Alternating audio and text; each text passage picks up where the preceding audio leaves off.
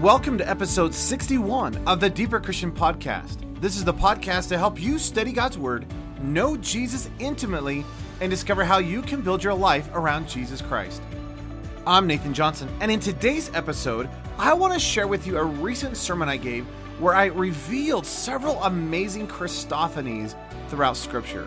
Let's dive in. This past Sunday, I had the amazing opportunity to to fill in the pulpit at my church. And since I just got back from Israel about a month ago, I was asked to really kind of walk through the land of Israel and reveal Jesus Christ. Now, it really is one of my all time favorite topics of looking and seeing Jesus throughout the entirety of Scripture. Well, the sermon was a little bit long. It's about an hour and a half long. So, what I decided to do over these next couple of weeks is to share a portion of the sermon with you. So today we're going to listen to part one of three on this idea of Christophany. And again, a Christophany, I'll explain it in the sermon, but it's basically this idea of seeing Jesus throughout the entirety of Scripture. And in today's episode, we're going to look specifically at the very beginning of things in the book of Genesis, as well as talk about this idea of the rock and how Jesus was a carpenter. Now, for note, I showed several pictures throughout the sermon. So if you'd like to download a PDF version of the sermon notes or of the slides that I shared, you can find those and all the details in an outline in the show notes for this episode. You can download that by visiting deeperchristian.com forward slash 61 for episode number 61. Well, without further ado, here's part one of the sermon on the delight of discovery. Good morning. Delightful to see you all. Isn't Jesus good? Oh. I love Jesus. Uh, so a month ago, I was I had the wonderful opportunity to be in Israel, and it was fascinating. When I got back, we were talking as a as a leadership team, and and Eric says, "Wouldn't it be fun for you just to show Jesus from the land?" And since the opportunity presented itself, that's what we're going to do, uh, which I'm really excited about. It actually was a wonderful week as I was preparing. It just felt like a worship service to me, in that I love beholding Jesus. And my desire this morning is that we would just open the Word and just behold Him. Uh, and that the time of worship we've had would just continue as we just get into the Word. That neat? Oh. So, I'm going to talk about a Holy Land Christophany. And just to kind of set the stage, just to remind everyone what a Christophany is, basically, Christophany is the idea of seeing Jesus in the Bible. And you recognize that this entire book that God has given us is a revelation of a person. That whether you want to start in Genesis 1 1 or go all the way through the maps, it is a reflection of Jesus himself. Isn't that beautiful? And uh, one of the greatest things that I've been doing, I just one of my greatest excitements, is just seeing Jesus afresh, specifically in the Old Testament. Whether it be through signs or shadows or, or stories or the geography, I love seeing Jesus come alive through the Word. It's like God has purposely hidden Jesus all over the place to say, it's all about Him. It's all about Him. By the way, it's about Him. Hey, do you know what you're doing right here? That's going to be about Jesus. And everything that's going on in the Old Testament is a visible, physical expression in the external, pointing to the inward reality, which is Jesus Christ, which is so phenomenal when you begin to see it. Uh, so, this is, I'm just so excited. so, talking about Christophany, listen to this when we're talking about a Christophany, Christophany, what we're saying is that the entirety of Scripture is a revelation of the person of Jesus Christ and his incredible work upon the cross. Not just in the symbols such as the Ark of Noah, the manna, the rock in the wilderness, the tabernacle in the temple, the high priest, and the king of Israel, but also in the themes, the circumstances, the characters, the stories, the literary styles, and the geography.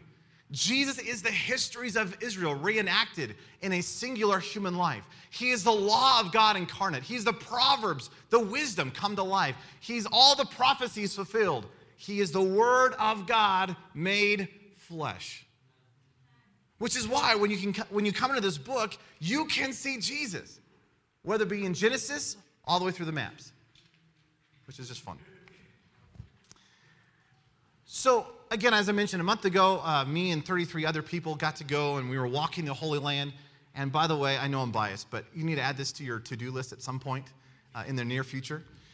And the, the reasoning is, is uh, I've always assumed, okay, if I'm going to walk the land, yeah, it'll be really neat. I can stand where Jesus stood, I can see the different sites. But when I first went, it was so amazing that I, I was getting into the book, and as I'm reading certain passages at the location of where they happened, this thing took on a whole new life. And it's like I began to read it in living color. Because it wasn't just text on a page anymore. It's like, whoa, that happened right here. And it started to make sense because, oh, when you look over there, oh, I, I see that, and oh, I see that. And no wonder they did it this way because that's the only way they could have done it. And you get to start, it starts putting itself into context. And it's really beautiful.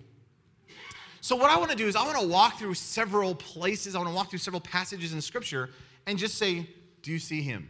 Do you see Jesus? Do you just see how God is, has really taken the text, taken the festivals, taken even the geography, and made it all proclaim Jesus Christ? In fact, I, I, I didn't put it in the notes, but I think it was Jerome or somebody back in the early, early church fathers who said that the land of Israel is the fifth gospel. Meaning that when you look at the land itself, it literally is a declaration of the person of Jesus Christ. Isn't that neat? I want to talk about that. Interesting thought. In Isaiah, God makes this declaration. He says, Remember this and stand firm. Recall it to mind. You transgressors, remember the former things of old, for I am God and there is no other. I am God and there is none like me. Declaring, think about it, this is what God does. He declares the end from the beginning. In other words, he says, You want to know why I am God? You want to know one of the reasons that you can really prove and test that I am God? I'm going to declare the end in the very beginning. That when you look at the very beginning, I'm not going to hide things from you. I'm actually going to tell you what's going to come. And when it comes, you'll go, He's right. Therefore, He's God. Isn't that awesome? So He says, Here I am. I'm God. There is no other like me. I declare the end from the beginning, from the ancient times, things not yet done, saying, My counsel shall stand, and I will accomplish my purpose. Now it's interesting, that word beginning there is the exact same word in Hebrew that we get in Genesis 1 1. And he says in Genesis 1 1, in the beginning, God created the heavens and the earth, which I presume you know. if not, you need to sign up for the discipleship school. Uh, but in the beginning, God created the heavens and the earth. Now, this, was, this has been a recent epiphany for me. In fact, it just came out this last week in some study, and I was like, this is sick in, in a good way. This is like amazing. Uh, this, is, this is phenomenal. That word beginning in, in Hebrew is Bereshit. And by the way, you read Hebrew right to left, so it, it, it's from here, ber, that's the bet, whoops. And then you read it this way, Bereshit. It's the word beginning. And what's really amazing, and Eric's talked about this before, but, but in ancient Hebrew, when you look at the original Hebrew, it was all like picture graph kind of stuff. And each letter had a picture, and you can figure out a lot of Hebrew words just by their pictures. Isn't that neat? Now, what's interesting when you look at, and I don't want to get, I don't, I don't want to make this a bigger deal than it really is, but when you look at this word, Bereshit, in the symbols, it's really fascinating to me. Look at this. Uh, those are the symbols. Okay, it's the house, the sun, or the head, the strength, the ox, uh, whatever that one is, the hand, and the cross. Oh, it's destruction. That's what that one means. Uh, so when you put all these together, the word beginning, think about this. If you just looked at the pictures in Hebrew, what it would say is the Son of God is destroyed by his own arm or his own work on the cross. Isn't that interesting? That the very first word of Scripture, beginning, and by the way, that's the first word in, in, the, in the Hebrew Bible, beginning. Beginning, God created. That the word beginning, even in that word itself, it says Jesus. Do you see that? Isn't that awesome? That's so cool. Now, what I learned from a Hebrew scholar this week, which was like the, whoo, that's really cool, is that the word bet, this one right here or this one right here, can also be a preposition which means through. That's, that's how you can use it. Bet means through. And reshit doesn't just mean a beginning, it can also mean firstborn. So think about this. This is so crazy to me. You can translate this word, bereshit, as through the firstborn. So let me read the passage to you. In the beginning, God created the heavens and the earth, or through the firstborn, God created the heavens and the earth. Isn't that good? None of you are impressed, but I think that's awesome. That seriously is amazing. Now, to take that one more step further, which is just, I love this, this is so neat. There's, these, there's this word in Hebrew that's not translated in Genesis 1 1. And you'd have to say, why isn't that word translated? Well, and the reason it's not translated is it makes, it's not a word, it makes no sense. And where it is, it's in the beginning, God, and then you have these two letters, Aleph Tav, created the heavens and the earth. And again, you read it right to left. This is the Aleph, that's the Tav. And so there's this word in Hebrew that's not translated. So in the beginning, God, Elohim, the Aleph Tav, created the heavens and the earth. Now, that doesn't make a lot of sense in our context here, but let me explain what the Aleph and Tav is. Aleph happens to be the first letter of the Hebrew alphabet. And if you go to the very last letter of the Hebrew alphabet, it's the word, or it's the letter Tav. Now, it would be like us saying A Z. In the beginning, God, A Z, created the heavens and the earth, which doesn't make any sense. If you saw it in Greek, though, because you've heard the Greek thing before, it would probably make more sense. In Greek, the first letter is alpha, the last one is omega. Do you know what this is saying? Think about this. This is so crazy. In the beginning, God, the Alpha and the Omega, the beginning and the end, the first and the last, the Aleph and the Tav created the heavens and the earth. Do you know who the Alpha and the Omega is in the book of Revelation? I'm glad someone got it. So Revelation 1:8, Jesus says, I am the Alpha and the Omega, the beginning and the end, says the Lord, who is and who was and who is to come, the Almighty. Do you know who's speaking forth creation into existence? Jesus. So here's Genesis 1 1, and if I can use my uh, amplified version. Through the firstborn, God, the Aleph and the Tav, or the Alpha, and the Omega, created the heavens and the earth. Do you realize that bespeaks of Jesus? In fact, when you look at Colossians, that's what Paul said. He said, For by him all things were created that are in heaven and that are on earth, visible and invisible, whether thrones or dominions or principalities or powers. All things were created through Jesus, is what Paul says. And for him. And he is before all things, and in him all things consist. John 1 says, Hey, in the beginning was Jesus, the Word. And the Word was God, and the Word was or sorry, the Word was with God, and the Word was God. He was in the beginning with God, and all things were made through him. Could you imagine? Here's the triune God. He wakes up one morning and says, Oh, I'm going to make a world. And he speaks forth creation into existence. Paul says, You know the one who is speaking? Jesus. Why did he, why did he speak? For himself, for his own delight, for his purpose, and, and for his plan. And through the firstborn, the Alpha and Omega created the heavens and the earth. Isn't that beautiful? I just sit back and go, God is so brilliant. And he declares the end from the very beginning. Psalm 33 6 By the word of the Lord the heavens were made, and all the hosts of them by the breath of his mouth. Who is the word of the Lord? Jesus. And it was by Jesus that the heavens were made. So beautiful. Think about this to add another layer to it. Do you recognize that Jesus was a carpenter? In fact, it's, it's interesting in Matthew 13 55, uh, they're, they're, they're, they're accusing Jesus and they say, Is this not the carpenter's son? Speaking of Joseph. But in the Mark passage, they actually just say, Is this not the carpenter? Hey, is this, hey, Jesus, is he not the carpenter? In other words, what they're really saying is, You call him a prophet, you're calling him the Messiah, but he's just, he's just this low down, this just he's just a carpenter, just a really low. I mean, just I mean, there's I mean carpenters. I mean, seriously, who would want to be a carpenter? I mean, they're just. And I'm not dissing carpenters. My dad's a carpenter. But I mean, hey, it's just, I mean, it's, it's a low end job in a low end town. I mean, who would want to be a carpenter from Nazareth? Nobody. But what's interesting is we mistranslate that word. Because I don't know about you, when I think carpenter, I think wood shop, wood shavings, smell of oak. I mean, just, oh. Yeah, carpenter. But that's not this word. And the reason why I know that is because if you go to Israel, there's no trees. I mean, there's some bushes and some shrubs, and there's a couple trees, but we're not going to cut them down to build a house because we need those ones. Those are our only trees. So, hey, you don't, when you do carpentry stuff, you don't, it's not wood. Do you know what it is? Stone.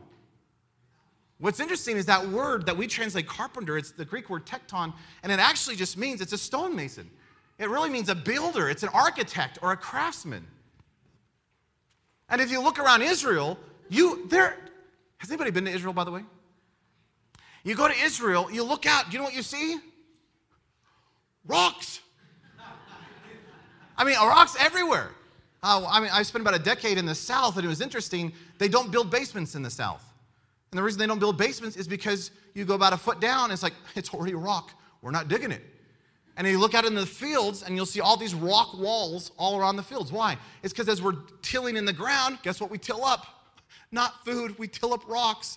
So we got to do something with the rocks. So we take the rocks and we put it on the wall. So there's all these beautiful rock walls all over the place. Why? Because the ground is full of rocks. That's Israel. And, and if you look, no matter where you go in Israel, there's like rocks, rocks, rocks, rocks, rocks, rocks, rocks, rocks, rocks, rocks, rocks. So guess what they used to build their houses with? Rocks. So Jesus, when we think carpenter, we're not thinking woodworking here. Where he's actually a stonemason. He's working with his hands. He's carrying heavy boulders. He's, he's building houses. He's, he's doing architecture kind of stuff. Ah, this is some old ancient ruins. These are houses. Ah, this is what an inside of a house would have looked like. They used rocks. And that's what Jesus was. He was a tecton, he was a stonemason. Here's a question for you why rocks? You realize over and over and over in Scripture, rocks are mentioned. God says, I am your rock. And it's like he put a whole bunch of rocks all over the place to say, I don't want you to forget it. Just look anywhere. There's rocks. Why a rock? Do you realize that rock symbolic? It's a reminder of where you find foundation, strength, your immovability, your defense, your means of safety, protection, and refuge. Think about this God gave the Israelites a constant reminder.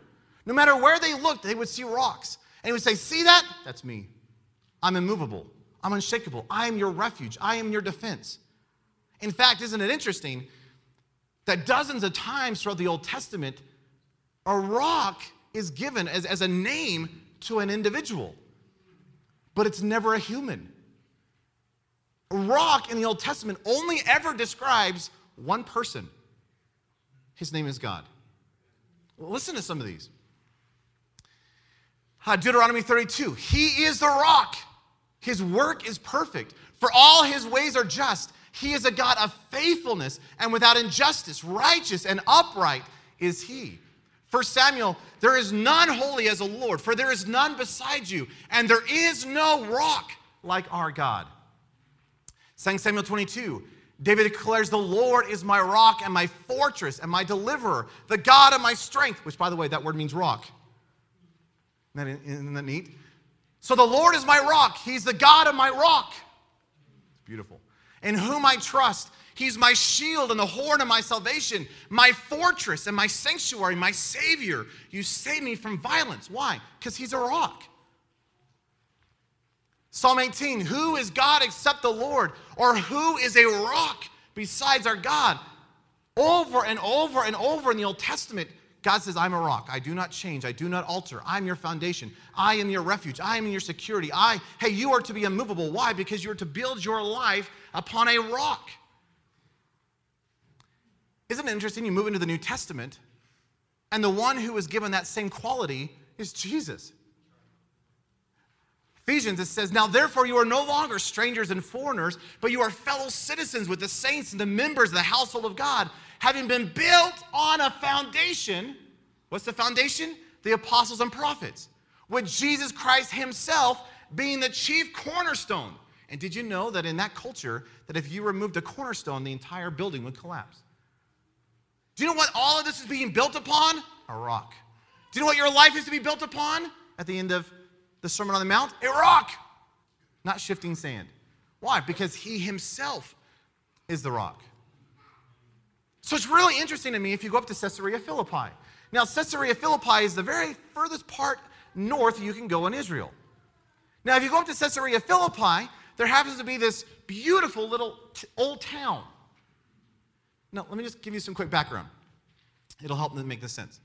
So, Caesarea Philippi stands in a lush area near the foot of Mount Hermon. So, Mount Hermon is way up north in, in Syria area, and the water from Mount Hermon flows down into the Jordan River, goes to the Sea of Galilee, and then goes down to the, goes down to the Dead Sea. So, it's the main water source uh, of, of all of Israel. Now, after the death of wicked King Herod, his son Philip, the tetrarch, renamed this city after, him, after himself and Caesar Augustus. hence Caesarea Philippi. Uh, and, and it was Caesar Augustus who originally gave the area to King Herod. Now, I don't want to disturb you, but just think this through. This town, Caesarea Philippi, also known as Banias or Panis, uh, was the northeastern area of Israel, and it became the center for Baal worship.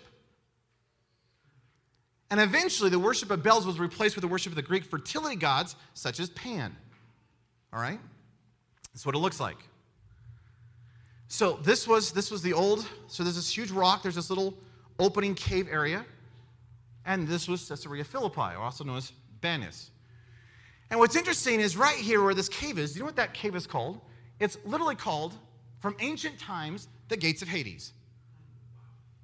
And what was presumed is that uh, the, the fertility god Pan would go, you know, he slept somewhere down into the, you know, earthen regions. And in the springtime, oh, we got to, we got to awaken. We got to arouse him from his sleep. And so we would do all these occultic stuff so that he would wake up. Now, Ah, so again, this cave is referred to as the gate of Hades. It's the location where Pan and other fertility gods lived during the, during the winter, sorry, not winter, but winter, before reemerging each spring. In order to entice the god's return, the people would often engage in prostitution, bestiality, and the like. It was detestable. I mean, it really was the most, it was a red light district, if you will. And uh, so here's what it would have looked like. Here's that huge rock. Here's that little cave right there. Here would have been a little uh, temple to Pan, and they would have had this little, all the little festive things here. Isn't it interesting that Jesus takes his disciples to Caesarea Philippi? And this is where Jesus asked the disciples, Who do men say that I am? And Peter, at the temple of Pan, I'm not saying anything about Peter Pan, but Peter at the temple of Pan, which is ironic if you think about it. Peter at the temple of Pan says, You are the Messiah. In fact, let me just read this to you. When Jesus came to the region of Caesarea Philippi, he asked the disciples, Who do men say that I am, the Son of Man? Who do, sorry, who do men say that I, the Son of Man, am? And they said, Well, some say that you're John the Baptist, others say Elijah, others say Jeremiah or one of the prophets. He said to them, But who do you say that I am? And Simon Peter replied, You are the Christ, the Son of the living God. And Jesus answered, Blessed are you, Simon, son of Jonah, for flesh and blood has not revealed this to you, but my Father who is in heaven. And I tell you that you are Peter, and on this rock I will build my church, and the gates of Hades shall not prevail against it. Isn't this an interesting story? And I will give you the keys of the kingdom of heaven. And whatever you bind on earth shall be bound in heaven, and whatever you loose on earth shall be loosed in heaven. Think about this. Uh, Jesus comes into this region. It's a red light district. It's, it's Las Vegas times two. It's, it's Amsterdam. It's just, it's just, it's filthy. All this stuff is going on, and all these occultic rituals are happening. And, and it's in the middle of that pagan, just uh, society. Jesus looks at the disciples and says, Who am I? And he says, Well, here's been the rumors. He says, Okay, that's great. Who do you say that I am? And Peter, of course, you know, he's a spokesman. He stands up and says, Hey, I've got this figured out, Jesus. You're the Messiah. And Jesus says, oh, you're right. Peter, Simon, I'm going to change your name to Peter. Do you know what Peter means? Yeah, it means rock. But what's interesting is that in the Greek, it doesn't just mean rock. See, somehow the Catholic Church got off on this. Because they says, oh, well, yeah, you know, Peter, he's the first pope. Why? Because got, Jesus is going to build the church on Peter. That's not what it says. Peter, in this, in the, in the Greek, actually means little pebble, little stone. This is, this is my rock from Caesarea Philippi. And all over Caesarea Philippi, there's a whole bunch of little rocks. And it's like Jesus says, Peter, well done. Great answer. You know what you are? You're a little pebble. Yeah. Yeah, you're Peter. You're a rock. Think about this. And he says, upon this rock, he uses a different word. It literally has this idea in the, in the context of on this truth, or on this declaration, or on this solid foundation. Well, what's, what was the truth? What was the foundation? That you are the Christ, the Son of the living God. And upon that rock, I'm going to build my church. and the gates of Hades shall not prevail. Think about this. All they could see is a triumph of godlessness. All they're seeing is all the junk of the world. All they're seeing around them is just pollution. And do what Jesus says in the middle of that culture, in the middle of that time, he says, Do you know what's happening here at this, at this cave entrance? Hey, that will not prevail. Hey, look around your culture. It does not matter how sick and depraved your culture is getting. Why? Because it has nothing, it has no power, it has no authority over the living God, which is encouraging for today. And he says, Do you not realize that he's saying that cannot prevail? But on this rock, and the whole time, do you know what they're staring at? This ginormous rock. Isn't that cool? And it's not that Peter is insignificant, he's a rock. In fact, when you get into the Ephesians passage, guess what you are? You're a rock. And we're all being built in, the, in, this, in this building called the church. And most of us have these sharp edges, which means the builder is going to shave that off. Why? So you can fit perfectly in the building. That's called sanctification. Some of you need more of it. I do. And the church is not being built on Peter, the church is being built on Christ, folks. And he is the foundation. And the reality that he is the Messiah, the Son of the living God, hey, the enemy cannot prevail against that. The enemy is going to try, but he has no authority, he has no power, he has no ability. And our God is a rock, he's immovable. Folks that have been there for years, at least a couple, that hasn't changed. Why? He's immovable in a little tiny cave, do you think that's intimidating to the, to the mountain? No. Why? Because it's just a little cave. It will not prevail. And then God says, Do you know who I am? I'm a rock. Jesus himself being the chief cornerstone. Who is a God like our God? Who, who is a God who is like a rock in our lives? Well, no wonder Jesus says, Build your house, build your life upon something that's stable and immovable, that doesn't change. Why? Because that's who He is. So think about this. Here is Jesus, our rock, which is our foundation. He is our strength. He's our immovability. He's our defense. He's our means of safety. He's our protection. And He's our refuge. Who's also the firstborn, born as a lowly tecton, a stonemason or a craftsman. And it is this craftsman and it is this architect who literally built all of creation. Because in the very beginning, through that firstborn, that Alpha and the Omega created the heavens and the earth. And isn't it beautiful that the creator, the architect of creation, was birthed into a lowly family from a backwoods town whose father just happened to be a tecton, so he grew up as a tecton, which he already was. Well, I don't know about you, but I just constantly stand in awe of who God is as I literally step back and see Jesus through the entirety of Scripture. Well, as a reminder, if you'd like to see the show notes for this episode, which includes a PDF download of the slides that I was sharing on the screen, as well as just an outline and an overview of this of this episode, you can download that by visiting deeperchristian.com forward slash 61 for episode number 61. Now, next time, we're going to listen to part two of this message, so I hope you will join us. But until then, know I am cheering you on as you build your life around Jesus Christ.